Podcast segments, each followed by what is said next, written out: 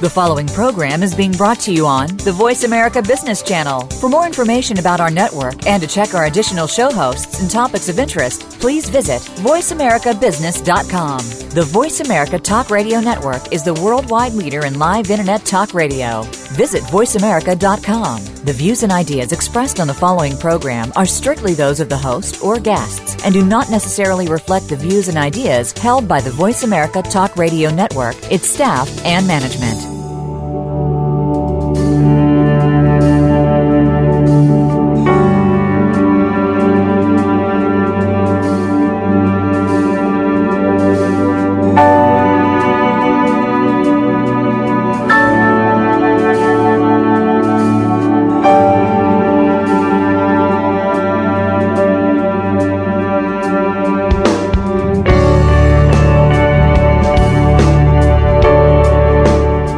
Hanley grew up in the small town of Belleville in southern Illinois and fulfilled his childhood dream of flying commercial jet aircraft as his chosen career. After receiving a commercial license in 1969, he went on to complete six years' service as a naval aviator flying the P 3 Orion aircraft. He was subsequently hired as a pilot in 1978 by United Airlines during the following years, he travelled through many periods of labour management challenges, including a furlough and bitter strike in 1985. He was a JFK based United Airlines 777 captain during the September 11 attacks on the World Trade Center. And after the attacks and with United Airlines in bankruptcy, he attempted to speak out on alleged violations of federal aviation regulations and security frailties, as well as RICO statutes. As a result of the issues raised, he was thus ejected from the United Airlines property on various charges, thus destroying a 35 year aviation career. He joins me today to talk to a life in service and the painful decisions taken in supporting passenger and staff security. Dan Hanley, welcome to you today. It's a pleasure to have you in the studio. And thank you, David, once again for allowing me to be on your program. You have had an amazing journey, Dan. I celebrate that journey with every sincerity. This is a tough road for all of us today in this world, and I think that you, having met you, I'm astounded and impressed that you are so full of integrity and you are steering a course and remaining with your ethical position, and I commend you for that. And I also thank you for coming so far to, to be with me here in the studio. Let's start this off, if we may, by taking you back to your childhood. I'd love to know for our listeners where you come from. Okay, well, I grew up in a little city in southern Illinois, right across the Mississippi from St. Louis, Belleville. Uh, population 50,000 back in the 50s, and it still is today. Uh, nothing's much changed there. We had seven kids in our family. I was raised a Roman Catholic, went to Catholic grade schools and high schools. We had a rather austere lifestyle compared to most. My dad worked from a Mobil oil refinery and provided for us as best he could. And um, I like a lot of people, I had hand-me-down clothes, and uh, I work, did a lot of chores around the house. So I think I learned a, le- a work ethic early on, uh, and also with my upbringing in Catholic schools. Uh. When did you become interested in aviation? When when did, did that happen during during your childhood oh, days? Oh, very much so. I, I, recall I went and got a cardboard box, painted it black, put a ruler in for the throttles. I had Christmas bulbs and a big alarm clock was my altimeter or whatever instrument that was, and I'd line up chairs in my basement and have the kids sit there while I played captain. I jumped off my dad's garage roof because I wanted to see what it felt like to fly. I had a former naval aviator that lived across the street turned barnstormer. Used to barnstorm the house, and an old Stearman biplane promised to take me up, but never did. And he was an early inspiration to me, including my naval aviation career. What about your mother and father? How did they look upon your your endeavors, your obvious uh, attraction to becoming an aviator? Well, I had a, si- a old, older sister that went to work uh, with Delta Airlines, and I'd never been on vacations but one. We pulled a trailer out to uh, Denver, Colorado, and I never was much out of the state of Illinois. And when I saw her traveling to all these places and said, This is what I want to do, and they really didn't have the financial support for me to do this, I set about figuring a way of doing it myself. So I worked through school. My dad co signed for some loans. I paid them all back. Vietnam came along. and I didn't really have military plans, but I lucked out once in my life and pulled number two in the first lottery drawing, so I decided to go into naval aviation. So you you you went into aviation. What were you flying? Well, the big push, because Vietnam was going on, was to be a fighter pilot, and they tried to entice everybody to go that route.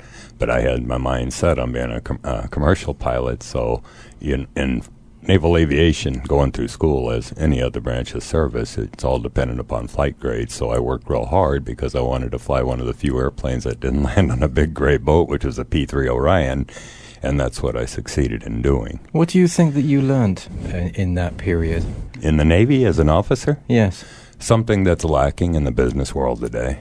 I learned about honesty, courage, integrity, principled thinking, leadership by example, I had many people that inspired me leadership wise, and that's lacking in the business world today. It wasn't do what I tell you, it's look at what I'm doing. And that really carried on through my flying career, both in the Navy, where I had a crew of 12 people. I tried, the big thing they taught us was take care of your people, and they'll take care of you. So that must have been a great challenge. Was that a great challenge that you were provided immediately the, on departure from the naval career? Was was that something that became immediate to you that you realized that those challenges were going to completely turn your your world upside down?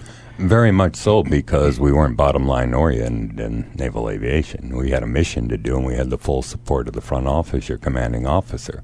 If you elected you weren't going to take an airplane, he trusted your judgment and what you were doing when I got into the airline industry, I saw how bottom line oriented it was, and they treated employees like assets, and you needed a union to protect you. If you wanted to speak out on issues, it was a whole different ballgame. What about when you were back in naval aviation? Describe to me the, the different world, the different America then that it is now. Well, we all believed in our government, and we all believed in our Constitution and what we were doing, and that we were defending our nation and there was this camaraderie and esprit de corps in naval aviation is, that is sorely lacking out in the business world. We all work towards a common goal instead of us versus them. You have your front your frontline employees out there trying to do a good job, and you have your corporate bean counters who know very little or care very little about commercial aviation safety or security after 9/11. They're going to optimize shareholder return, and it wasn't us versus them uh, work environment. I, I, guess you know. I mean, come on, let's face it. We're we're talking parallels in any business sector. If you look at Hollywood, and you look at uh, the ni- even the 1950s, 60s, there was still the creativity in Hollywood. Well, now it's controlled by the bean counters. So it's not as if it's exclusive to the aviation sector. This is a global problem that we face. Right. I agree. I g- agree 100% because I am dealing with other whistleblowers in other industries uh, nationwide and globally, actually. You. let's go straight to the point here. In 2003, uh, you you came across this this situation on board. Uh, we've talked about it, and uh, tell me a bit about that particular ordeal, uh, the the situation that you were faced in before we go on to expand that into other areas and the aftermath of that? Okay, well, actually, it started a few months after 9 11. We all recognized that there were holes in the security system out there. We were all trying to keep the airline industry afloat. People were afraid to get on airplanes, so you didn't really want to go public with the information that you had. And you were relying on internal communication processes that existed before 9 11 to get the job done.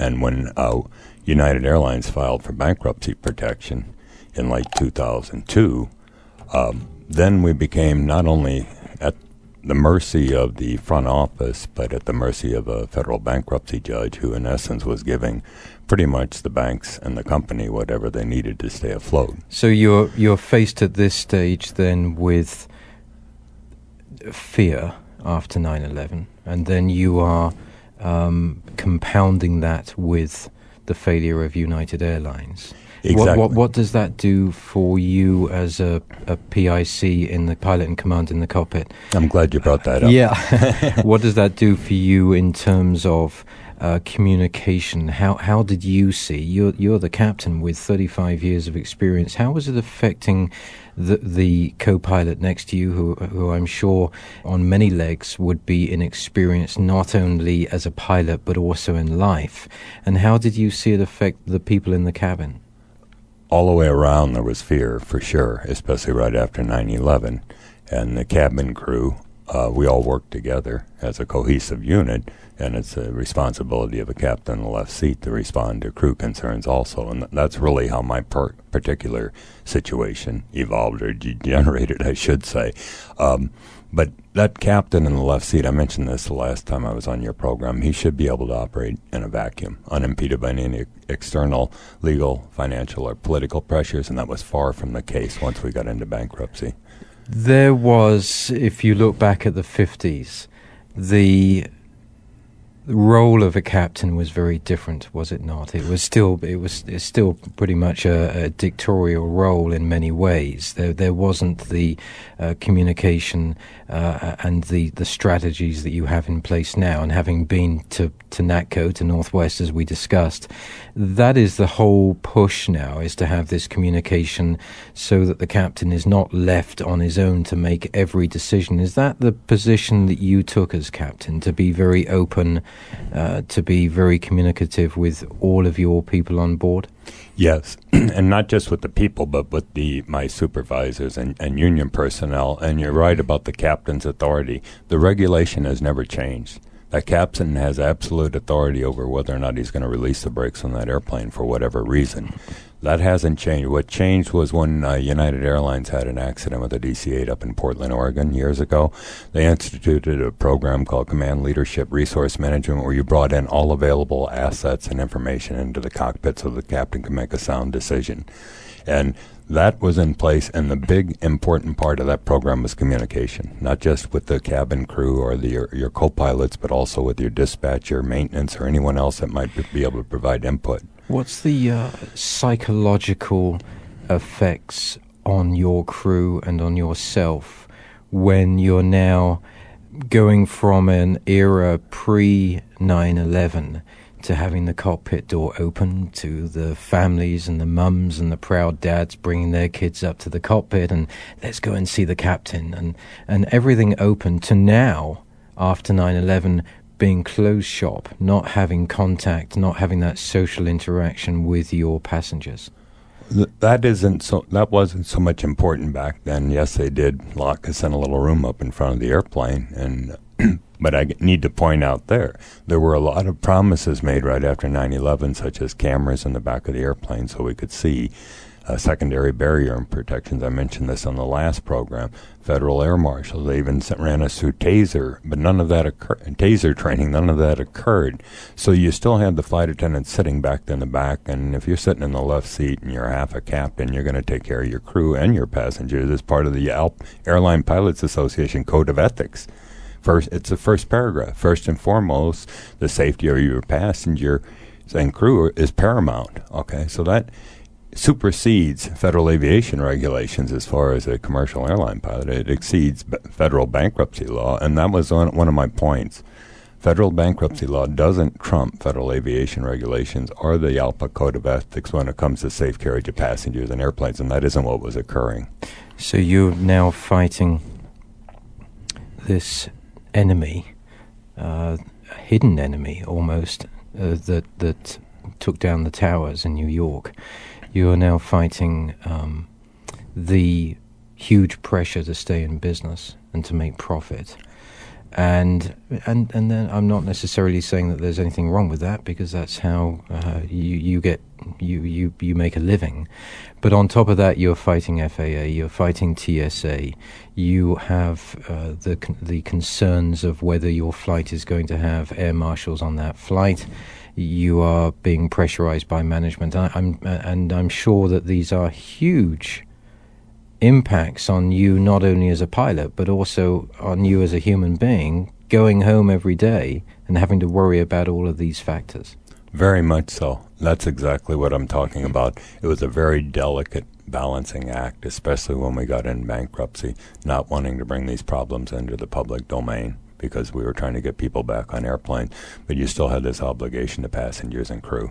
And when you had flight attendants, when I went back on breaks on the way to London who had lost friends in United Flight 93 out in Pennsylvania and were literally shaking, I'm, I do not want to say they were weak, but they were very sad about their friends and recognized the problems back there and said, Can you say something? Can you do something? And I said, I will.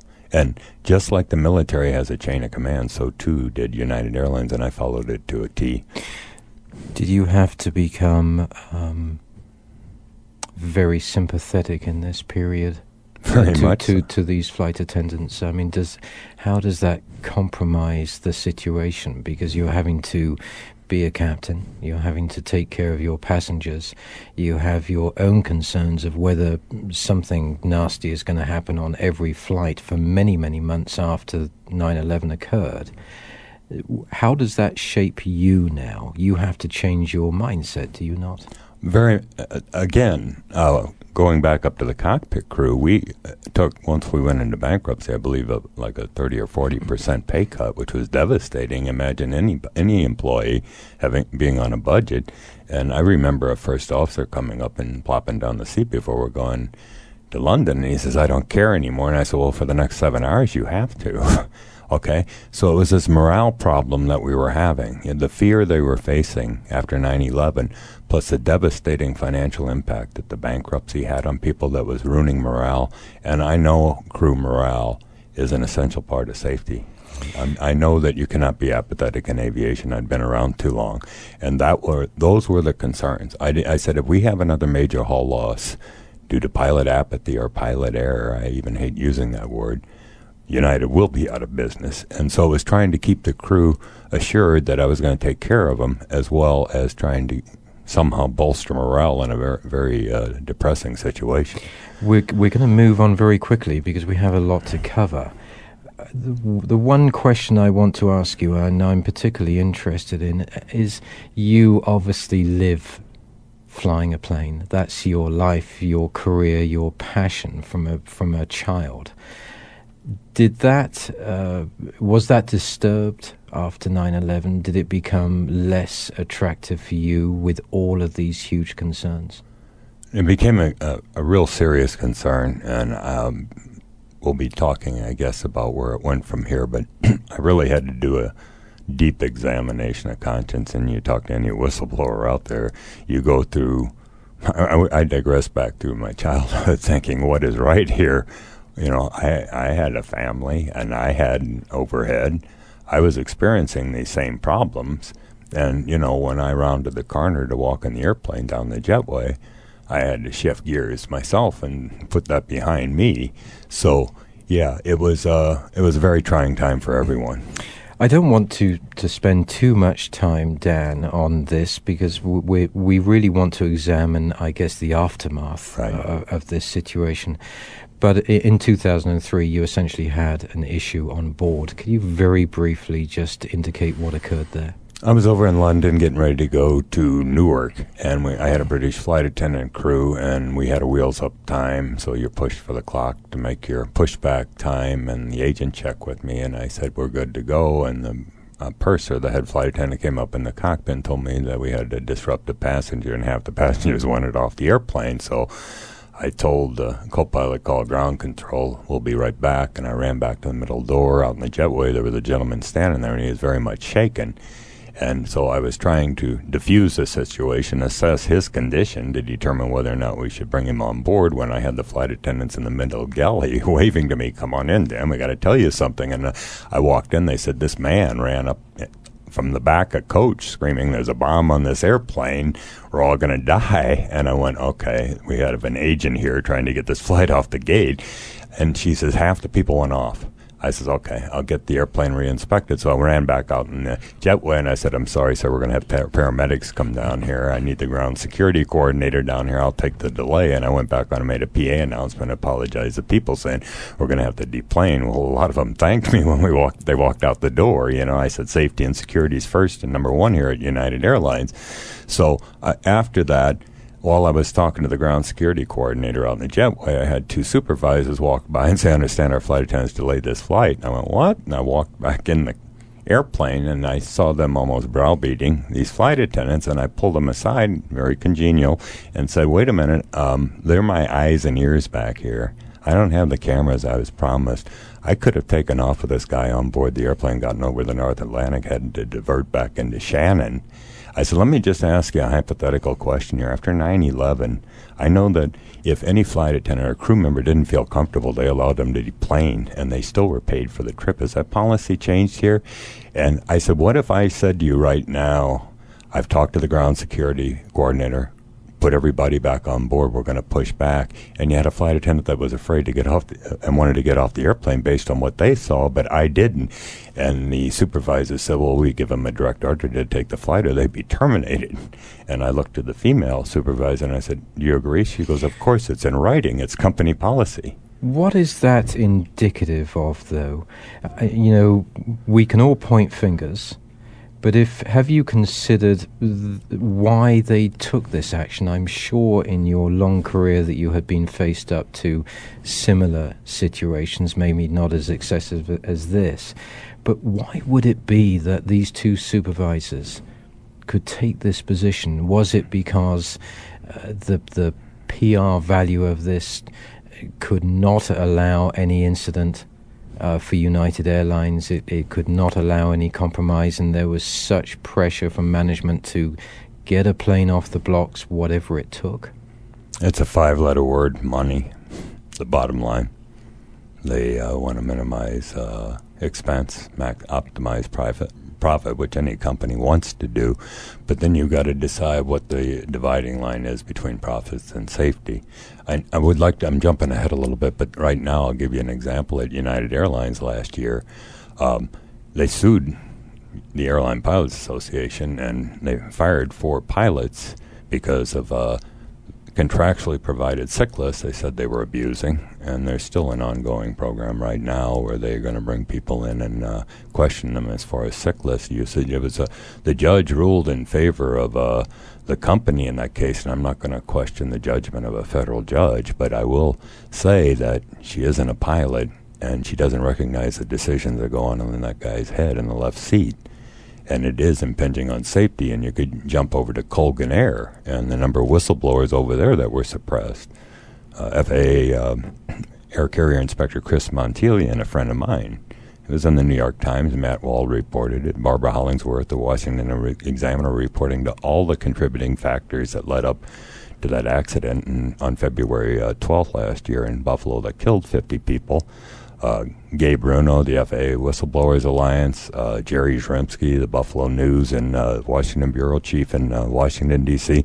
It was all out there. It was CNN, all, all, the major uh, Fox News. Everybody was reporting it, and yet what happened was the NTSB just recently ruled pilot error.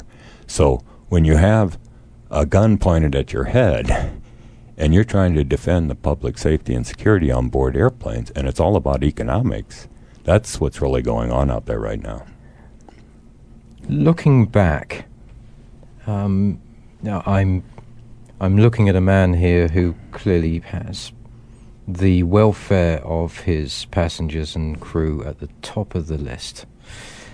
Would you say that in that immediate, immediate period, not not the situation that unraveled itself afterwards, would you think that there was anything else that you could have done in that situation to diffuse it? I tried everything. I started out with my chief pilot, my union leader in, in New York. I used all the normal communication process we had in place before 9 11. So, looking back now, your action essentially saved people's lives. Because had you taken off, there could have been a problem. Uh, and having been in this role before, I'm assuming that there would have been a 50 50 chance of having to divert anyway. Exactly. Spend an awful lot of money on gas and, and, and uh, have an extremely upset passenger list on your, on, on your mind. It, it so, was so that so that would so that would have been a worse scenario. It, it, was happening. I know a good friend of mine in uh, New York wound up diverting back to Shannon for that very reason over the North Atlantic. Uh, they had a note written on a mirror in one of the uh, restrooms on the airplane, and they couldn't take chances. So, a divert's a very expensive process, and there's a lot. And again, I need to emphasize this command leadership resource management program that emphasizes communication. That has to do with what goes on. You know, the cockpit the captain doesn't have just authority from the nose of the airplane back to the cockpit door. It's the whole airplane, and they have to receive input from their crew. And for me to observe the stifling, intimidating process where they were browbeating flight attendants was on it violated every precept that that, that program teaches.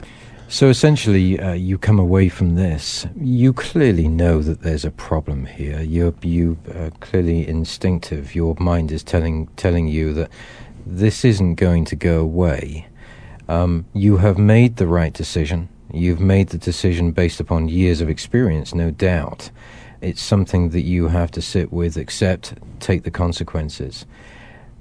My understanding, and I wanted to ask you, by the way, was there an air marshal on this particular flight? That was one of my complaints, and that was the complaints I was receiving from the cabin. I flew mostly New York to London for the two years following 9 11, and I didn't have a single air marshal on board were you actually advised when there would be Oh, an air marshal. I don't want to go into details on that because there's, but yes, you you so knew, you would and, know. and you knew in advance, and so, you actually so talked to their supervisor. So th- this again is uh, all I'm doing with this is I'm pointing out that this is an extra stress on you because you don't have an air marshal to take up the challenge with you on this particular incident, or any so, of those safety precautions I so, had. If I had a camera, I would have seen what was going on. So, so now it really does rest with you completely. Um, let's let's move on here. You you go through this dreadful time. Um, you are clearly very compromised with this.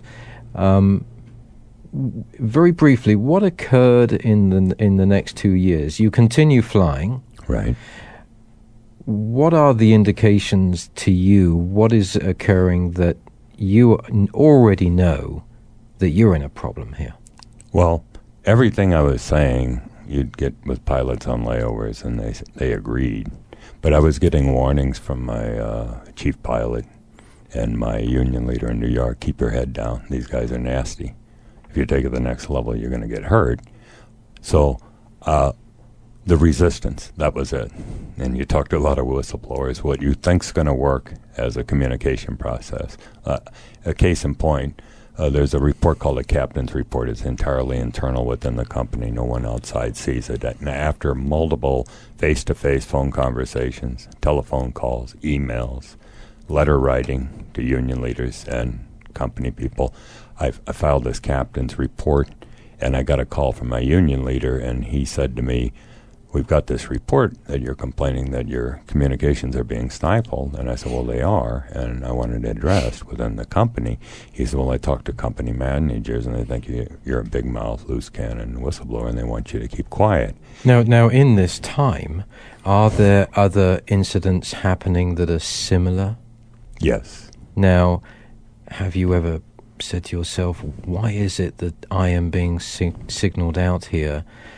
is it is the difference here that, that you're continuing with this issue, and the captains uh, and these other individuals in these uh, involved in these other incidents are thinking, "Hang on a minute here. Maybe I should just stay very quiet and accept the pressure here, except the fact that I'm up against." my role as a captain, but I'm also up against the corporate mansion to make profit. So I'm I'm just going to drop it and just forget about it. That that's the difference. That that is the problem with whistleblowing is a chilling signal it sends to other employees when they see something happen like it did to me. But it was all financial. It was all the very fact that we were being beat to death. But as you, employees and the union by in bankruptcy that they were more concerned about the financial survival of the company than what the requirements of their job were as a captain or. What what about your relationship or your your acknowledgement to anybody else faced with a similar situation who did not take your direction and continue with it on an ethical, professional basis, but decided to let it go? How did you feel about them? Did you uh, push up against that? Did you have any resentment or that, or accept the fears and accept the, the human being as taking a decision of, I, am not built to be able to oppose this. I don't have the courage to be able to oppose this. At that stage, could you accept that without resentment, without uh, a sense of betrayal? It was sadness, actually. Um, and I'm not trying to put myself on a pedestal as being noble or doing something outside the norm here. But the tragedy for me was the betrayal and denial, especially as we went down this road. Guys that were my friends, some guys privately encouraging me, and people turning a blind eye as I was let out the door. I really that that well that's happened for the last several years. People who you thought you could trust turned their back on you, or abandoned you, or vaporized into thin air and left you hanging out there, and including my own federal government. Let me ask you we now have a clear picture of what occurred. What happened after that? Now you're flying for a couple of years. You must be carrying this burden with you every day, wondering who you're going to hear from next. But you are taking the position of courage. You are staying within your your ethical position, following the wisdom that you gained in the naval aviation world that you brought with you to commercial aviation. So you're holding your ground. How was it to change now over the next two years up to the point where they say, Captain Hanley, you're taken off the line? Because all of my efforts had failed, and I foolishly believed that I, if I sustained the legal, ethical, moral high ground, that it would be unimpeachable. I wouldn't be, would be, I'd be unassailable. Um, and I followed protocol as far as my communications. I was going to write a letter to the CEO of United Airlines uh, explaining that the financial pressures of uh, bankruptcy were impinging upon the ability of captains to function, but more importantly, the union to represent their interests. And I was told not to send the letter in, or I would never fly another United airplane in my again in my life. Now, is it, it, it, so? There is posing then another problem that surely uh, the union is supposed to support you up to the hilt. Exactly, as, a, that, was, a, as a crew member. So, um, what what is that indicative of here? Well, that that's what I was trying to discern who's on which side and who's who's a team player here. And it wasn't until I filed a flight safety awareness report, which brought the FAA into it, that's what took me out of schedule, because I had alleged uh, violations of RICO law and a few pieces of correspondence. And since then, various groups have proven that. We we'll, we can get into that in a minute, but. Um, it wasn't just based on my uh, perception of what's occurring; it's what I was being told behind the scenes. So when I filed that flight safety. There's a series of flight safety awareness reports, and incidentally, if I can mention my website, we've got a grassroots uh, organization called the Whistleblowing Airline Employees Association. Uh, it's got a lot of information on there that not just with my case, but with the current ongoing SEC investigation of United Airlines. Um, but when I got pulled out of schedule, the union number one, they didn't represent me legally. Number two, the company I tried to arrange meetings with uh, uh, United Legal. They wouldn't allow me to bring in my own attorneys. So I was at an impasse because they'd pulled me out of schedule. The chief flight surgeon at United Airlines ordered my chief pilot to take me out of schedule without a single physician ever even talking to me. Okay, he called me up and apologized, said, I'm sorry, my hands are tied on this one. So I was running out of sick list and I was going to go non pay, and I felt like uh, this was punitive and this. What, what happened then with your colleagues, were you beginning to see a change in their demeanor that you flew with? Were they beginning to I- isolate themselves from you just for their own protection, which is no vindication or I'm not suggesting anything about them as human beings, but were you beginning to feel that isolation? Uh, not just feel it, I was told. I got calls. I had friends both on the union and on the company side that said we've been told to shut down all communications with Dan Hanley for legal reasons. Now, you continue flying for this two years, and we're going to move on, but you continue flying. Do you enjoy flying as much in that two years up to the point of being taken offline? It's probably the most nightmarish two years of my 35 years of flying. But you continue it. Oh, I did. You continue did. your job. I never, I never dreamed that if I followed federal aviation regulations and abided by the ALPA Code of Ethics, that the outcome would be as such. Even though I had seen this several times in the past, where they pulled guys off, ran them through either a shrink or a medical. Pulled. You're required to to have two pieces of paper in your wallet. Your license and your medical certificate, and they're both issued by the federal government. If you lose your medical, that other piece of paper is useless. And it's called a nuclear device amongst airline pilots because that's their last option. They'll they'll yank the pilot's ticket and you're finished. Very briefly, you are now taken offline. Uh, clearly, your the concerns that you are presenting, the the numerous documents that you are providing to many agencies at this stage, including your chief pilot, the unions, the FAA. It is now getting to a, uh, a pivotal point. You are taken offline. What occurs uh, personally with your family? How does that affect your family? I don't like to bring them into it, but it was devastating. Just like every other, you, you can talk about Federal Air Marshal Robert McLean. I don't want to get into his personal issues, but yeah, every every whistleblower out there, you're making a very difficult decision regarding your career and the welfare of your family. And uh, you know, I, I want to interject this point. I mentioned it before. Uh, it has a devastating financial impact on you, your personal family, your career and your reputation. Uh, you expect that you have uh, regulations and laws to support you, but more importantly, institutions of government to protect you. And when you step out there and find out you have neither, it's a very lonely feeling. But the worst part of it is the chilling impact it has on your fellow employees who might think about talking out, but look at what happened to you, and they're going to turn a blind eye towards safety or security. That's totally unsatisfactory in commercial aviation. But nevertheless, you don't have any resentment against them. You you No. don't hold grudges against these these other people. None of this is about or for me. Okay, uh, I, I don't have a personal vendetta. Uh, where things have gone since uh, 2003, where we've affiliated with other whistleblowers, we recognize we have a major problem in this country because if you're a federal whistleblower, you only have a two percent probability of success. Like Robert McLean, the federal fired federal air marshal, said he, he spent over hundred thousand dollars in legal fees. He would have done better going and playing the uh, tables at Las Vegas because here he is still out of a job. He's uh, it's devastated his family, finances. It's wrong. And there's legislation coming down through Congress where we're trying to get jury trials for federal workers so they at least get a discovery phase where they can bring this information out. The um, the time comes. You you come offline, and you must be impacted so deeply. You are now facing up to possibly never flying again. At that very minute, or in this time, what is your mindset? What are you thinking? How determined are you? I was trying to strike deals to avoid this. I didn't want it out in the public domain. They were threatening to pull the plug on Chapter 7 liquidation of United Airlines.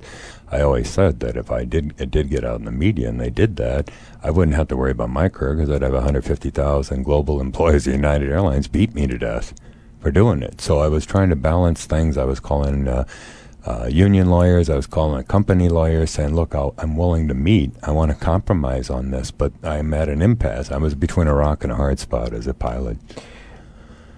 What was the response with the FAA? Uh, the FAA, my understanding, the same as the CAA in Europe, is a regulatory body. Uh, would they not support your actions? That is part of the problem. Every airline in the United States has an FAA principal operation inspector that oversees the whole operation, and uh, I, he, because he was part of the three-man committee that looked into these uh, reports, he turned a blind eye because what I was reporting back in 2003 was exactly contributory to the Colgan Air incident, which I tried to testify before last June, and they would only allow me to submit an affidavit. That is the problem. It's still going on today. So I filed a Federal Aviation Administration whistleblower protection report in 2006. They lost the first one, so I refiled it with the affidavit I'd submitted to Senator Dorgan's committee for the Colgan Air hearing. And just uh, about a month or so ago, the Department of Transportation Inspector General said I didn't follow the administrative requirements that required me to within 60 days report to Department of Labor, OSHA, to get my job back. And I explained to them very calmly that I wasn't trying to get my job back. I was trying to point out. So I just refiled last week. But the uh, report I filed last week also includes uh, some of the issues that the Security and Exchange Commission is investigating. So I'm hopeful that the uh, Department of Justice will get involved in this as well, because not only does it involve uh, bankruptcy, alleged bankruptcy pension security fraud, purported judicial corruption, the United bankruptcy. It's how that pressure impinges upon pilots out there, and it's still ongoing right now. What is the situation with United now? Uh, they they went traveled through this bankruptcy. Um, what is the situation at the moment with the pension plan? We still do not have a pension, but just yesterday, uh, one of the uh, union consuls uh, introduced a resolution as you know, uh, if the Continental United Airlines merger occurs, that'll be the largest air carrier in the world, and they're part of the Star Alliance, which is about 22 global carriers. Uh, and they're stating right now that they will not come to any kind of a merger agreement with the company because Continental still maintained their defined benefit pension plan. They're saying as part of the merger agreement, we need our pensions back, and we you're financially healthful enough to do that. But is that a reality now? Uh, well, given the, given the economy, can they really expect to get the pensions back? They they must. Well, their, their, their, their, coffers must be empty at this stage. The but airlines are struggling. So how how is that going to occur? It's exactly what the uh, SEC sh- is investigating right now because you have to jump back to right after 9 11. The Airline Transportation Stabilization Act was passed. They allowed a, a total of $10 billion for all the financially distressed carriers, and of that, only 1.2 billion was let. United Airlines didn't get a cent, and this is part of our allegations in this SEC filing that they redacted documents. They did not do a ERISA mandated uh, study of the financial health of United Airlines and there's a lot of allegations, and it's on that website I mentioned, www.airline-whistleblowers.org. If you go in there and look, Senator Akaka, uh, his staff is investigating this. There's a number of congressional leaders. As a matter of fact, every relevant congressional committee chair is aware of this, and they have been since 2007. So we're hopeful because that money was not let. It is, it is doable. The, uh, the where is the money held at the moment? Well, one of the most serious, it was actually in a Motley Fool. Uh, Rich Duprey wrote about it in uh, late 2007, uh, where he was alleging that the United's uh, valuable mileage plus asset was somehow hidden during the bankruptcy process. So the reality is they never really needed to terminate them anyhow, the pensions anyhow, that they used the protection of bankruptcy court to do it. And if you look at the the bonuses that were awarded to the top uh, 400 corporate managers at United Airlines coming. It's obscene because all through the process they were saying this is a shared sacrifice by both management and the employees, and then rewarded themselves. And they're doing it on this merger. And now is that still continuing today? The of course, the, the, the bonus. If you look, there was an article, I believe it was the Chicago Tribune a couple of weeks ago, and it was leaked how much money these co- same corporate managers that did that back in the bankruptcy are going to we- uh, yield from this uh, the merger agreement, and yet they're still standing there demanding uh, concessions, and that's why the union's stepping forward, saying, "Wait a minute, you're a healthful enterprise now. We gave back then, you didn't, and now you're going to take more in bonuses. Well, we're supposed to sit here and be accept the fact that perhaps our pensions were illegally taken from us in bankruptcy." We have 15 minutes left. Okay. The Sarbanes Oxley uh, can you give uh, our listeners some some uh, visibility on that? Sure. Sarbanes Oxley was passed right after Bush got in uh, office, uh, after the Enron, Tyco, WorldCom, many of these white collar criminals that wound up going to prison, and it was supposed to be the most sweeping reform in American business practices since the days of Franklin Delano Roosevelt. And I believe the ink was still wet on President Bush's signature when they uh, came in with something called a deferred prosecution agreement, which came up in this UBS scandal scandal with Bradley Birkenfeld, who incidentally is in prison right now as a federal whistleblower for stepping forth and identifying problems over there. But basically, Sarbanes Oxley is supposed to protect someone like us, me, that sees corporate fraud and reports it to appropriate authority. Well, I filed in 2007 with uh, SEC Chairman Cox, and I received a letter about three months later from their senior counsel uh, at Julia Gardner at the SEC, thanking me for my views after I gave them the most incriminating information that exposed me to a lot of danger for doing it, but I was really representing the interest of a lot of people that were bringing information forward. I was just a public spokesperson. So you're you're making yet another profound decision here. I was you, horrible. You're, you're, you're was almost you're almost up to your neck in this um, uh, without wanting to be, but you are. And now you're taking this next step and you're looking at the corporate mansion, you're looking at United, I guess, and you're seeing the bigger picture. You're seeing this corruption.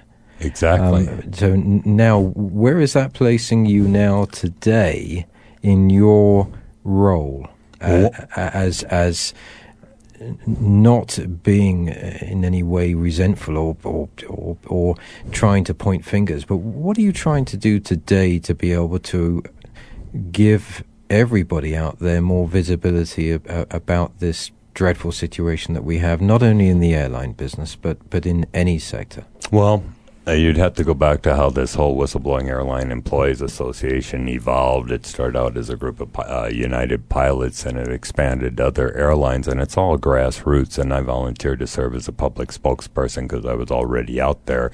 And as a result of that, we affiliated with like the FAA Whistleblower Alliance, the Federal Air Marshals, Kate Hanni at FlyersRight.org, uh, global organizations over in England, down in Australia, and we all start cross talking. And uh, there's a, a huge, huge network of whistleblowers out there. It's almost like an underground. We're exchanging information on what works, what doesn't. We're using the internet, email, Facebook, Twitter, MySpace, LinkedIn, any communication medium we can get to try to get it to the public attention to make them aware. I, I'm interested. Do you think that there's going to be some stage here where this whistleblowers label is going to be eradicated, and Well, you're you're going to become more of an advocate for simply for truth and basically eliminating the business practices, the the huge need to make so much money, even when you're putting in this case passengers at risk. Do you, th- that surely is going to over time here change your role, as it will change many people's role to. To, to my mind, to, to actually getting rid of this dreadful label. I'm glad you said that because it does have a stigma associated. I've been called a fank. Bob McLean's been called a rat. The reality is, uh, Gandhi was a whistleblower. He was pretty effective. Okay. Um, anyhow, yes, this is the problem in this country. With things like deferred prosecution agreements that Eric Lichtblau, the New York Times and Washington, exposed with the Department of Justice, where these white collar criminals get all scot free and they just say, we're going to go in and correct the problem in the company, it renders the Sarbanes Oxley Act moot. It's not worth the paper it's written on. And when you compound that with the 2% success rate with uh, federal whistleblowers, uh, you don't stand a chance. And people sit out there and say, why would I dare speak out? And that is a problem. These white collar criminals out there know they can get away with it. The system's rigged. They don't want these whistleblower laws changed. H.R. 1507, the Whistleblower Protection Act in the House, it's passed with jury trials. The Senate's fighting. They want to sustain the status quo. That's why you have the AIGs, the Goldman Sachs. That's why you have all these problems out there because, you know what? Eric Holder said, uh, we've become a nation of cowards, but he's saying that in a racial context. No, we've become a nation of cowards in many ways. People are afraid to speak out. They see it wrong and they won't. They won't say a word because they see they don't. It's survival. It's primal. It's instinctive. They don't want. They they they're happy. Leave me alone. But you know, as with everything in this world, and history shows us this, you have the Roman Empire, the the Greek Empire, the British Empire, and all every other empire. You always see a great growth. You always see this amazing dynamic, but at the end of it, you always see the end of it because it implodes on itself, and almost like politics, it reverses direction and it, and you actually finish up with a situation that is completely 180 degrees to where you are today. And let's take this assumption, and, and actually, I don't see this as an assumption. I think this is what's going to happen, uh, simply because of where we are in the world. Let's look at this and say that this is going to reverse. Now, you are going to get into a situation where you are going to, you don't want to rule, you don't want to have the power, but you do want safety. You do want to have the traditional founding fathers' principles restored to this country. Now, that's going to put you into a position of really becoming an ambassador and a leader at some stage here when people awake to these paradigms. I want to scream, wake up America. We still have a constitution. We still have First Amendment freedom of speech rights. And last time I checked, I think our national motto was in God we trust. I just embrace those uh, principles and values, you know, that are fundamental to our government and believed in a system that I thought existed, and it's failed me and many other whistleblowers out there miserably. And it's got to be changed. Do you think with the airlines industry, uh, going off at a tangent for one minute, mm. if you look at United, uh, you look at the P&Ls of British Airways, it, it's pretty dire. It's a, a weak business model now. Um, do you think that they are in themselves going to implode to the point where they, they cannot afford – oil. They cannot afford the administration. They cannot afford to run as they have done in the past, and that in itself may change the whole paradigm look at it macrocosmically, what happened back in the 80s with deregulation and the consolidation of the U.S. industry is occurring on a global scale, which from a, from a businessman's perspective, it, you know, you want to run the most efficient operation that you can. And these, the code share that they have with airlines, you know, it's just one paint job away from having four global air carriers and using uh, uh, central reservations, maintenance, baggage handling, whatever. That, that sounds great, but what they're doing with the cockpit crew, actually, it's, uh, you know, your flying's going to go once once they open the floodgates because the U.S. Mar- travel market's the most lucrative market in the entire world. Okay, once they allow foreign carriers to uh, gain ownership of U.S. carriers, and they allow foreign right now foreign carriers can only come into and out of a gateway city. Mm. Once they allow whatever airline to fly to and through the United States, and the paint job comes down to four schemes, then you're going to have the bidding going on, and it's going to be the ratcheting action downward, just like we saw in the 80s domestically here in the United States, is going to occur on a global basis. And our concern there is what level of safety, what standard of safety, given what happened last February 12th in Buffalo, what are we going to adhere to, and how much power is that guy in the left seat going to have as far as captain's authority with the tremendous pressures being exerted globally by very low cost carriers abroad? I'm very interested, uh, not only in our notes but also your website, and actually quite profoundly so. You have some quotations from some amazing people. You know, one of them, Dan John F. Kennedy, let us go forth and lead the land we love, asking his blessing and his help, but knowing that here on earth God's work must truly be our own. And I, I believe that's the one. And you also came up with uh, when even one American who has done nothing wrong is forced by fear to shut his mind and close his mouth, then all Americans are in peril you obviously find those statements very important and uh, a, very important mantra that you live your life by. Oh, several of the quotes you see on our website uh, are very relevant to uh, my action. The first quote was Kennedy's from his inaugural address. Mm-hmm and uh, I'm just a little boy from Belleville, Illinois, and I'm certainly not brave, so I had to draw on something beyond myself to uh, move forward here. So, you know, we're all spiritual beings, and a lot of people don't recognize that. And the second one uh, is from Harry Truman, who incidentally also said the buck stops here and President Obama has been apprised of our situation uh, on a number of letters you'll see on the website there. And with his promise of a greater openness of government and enhanced protection for federal whistleblowers with this critical legislation coming down the pike, we're hopeful that he'll address issues like a Robert McLean. His his friends over the Federal Air Marshals, a Gabe Bruno at the FAA Whistleblowers Alliance, and his crew, our crew over here and recognize we, we care more about safety and security of passengers than we do bottom line profits. Tell me very shortly in the last couple of minutes of the program, if you would, what you would like to do personally in your life now. Uh, how would you like to affect change? How do you intend to continue this uh, to a successful conclusion where you can see profound changes in the system? I'm pretty much keeping on the track. You know, there's a lot of other people out there that are trying to have their voice heard, that have the same message that I do, that something's gone terribly wrong in this country, that there's pressures out there that no matter how loud you scream, The mainstream media ignores you. Your own government ignores you, even though you're following regulations. So, unless people start taking the personal initiative, like John Perkins said in his book, Econ- uh, Confessions of an Economic Hitman, you have to look around you and say, okay, what can I do to affect change? Don't look for others to lead and become a leader yourself do whatever you need to do. If we can send kids off to fight wars that a lot of people in this country don't want and then turn them blind eye to what's going on there, we have domestic enemies amongst us. And I took the same oath of office as an officer to support and defend the Constitution and the United States against all enemies, foreign and domestic. We've got some domestic enemies in this country. And we need to look at who they are and how they're circumventing federal laws and looking at who the regulators are that should do their jobs instead of succumbing to Wall Street and K Street pressures, and then each of us speak out. You know, uh, be you know, don't be a nation of cowards here. The world's looking for us, the bright shining beacon on the hill for others to emulate, and really, I feel personally that we've become a global disgrace. But there is nevertheless opportunity out of this for to, us not only to change this country but to change the world for the sake of our children.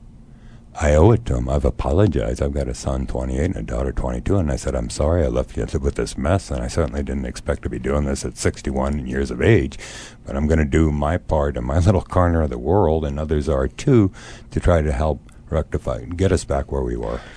30 seconds. Your favorite memory when you were a child that you would like to see children have as well? that would be going to an ice cream shop with my parents. I still like it, but, uh, back in Beaver Cleaverville in Belleville when life was simple. You know, around the time uh, Eisenhower was warning us about the coming military-industrial complex, you know, uh, we were living through the Cold War and hiding under it. The worst memories was doing the air, air raid drills under the desk in uh, grade school. But a simpler life, a more honest government, having respect for your, uh, not respect, admiration for your country I've seen some things as everybody else has the last several years, and we're going, where are we going here? It's our government, not theirs. It's not K Street, it's not Wall Street, the 535 members of Congress and the cabinet. They don't own it. They're public servants. We are, we're the ones that pay, little people pay taxes in this country, but we expect big government to do what they're supposed to do. Otherwise, I wouldn't be sitting here talking to you. Are you confident about the future, Dan? Yes, because there's still enough of us out here willing to do what you're doing, and uh, Bob McLean or Gabe Bruno or any of the other people are doing. I just wish that the nation would regain the spine we once had. I'm sure it will. Captain Dan Hanley, it has been a real pleasure today, and it has been a pleasure meeting you, and uh, I propose to you that you will be successful uh, in your work ahead. Thank well, you very much for I'm, being here. I'm honored to be on your program, given your guest, David. Thank you very much for the opportunity. And uh, to our listeners, thank you also for being on this road today. I appreciate it, and I hope that you follow Dan Hanley. He is a true gentleman, and I have met him, and I'm wishing him the very best, and will certainly be following him.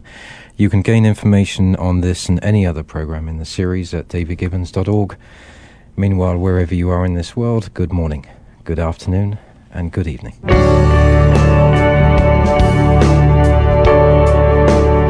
David Gibbons in Discussion welcomes listeners' comments and viewpoints at its blog at davidgibbons.org. This programming is supported by organizations and firms in the private and public sectors.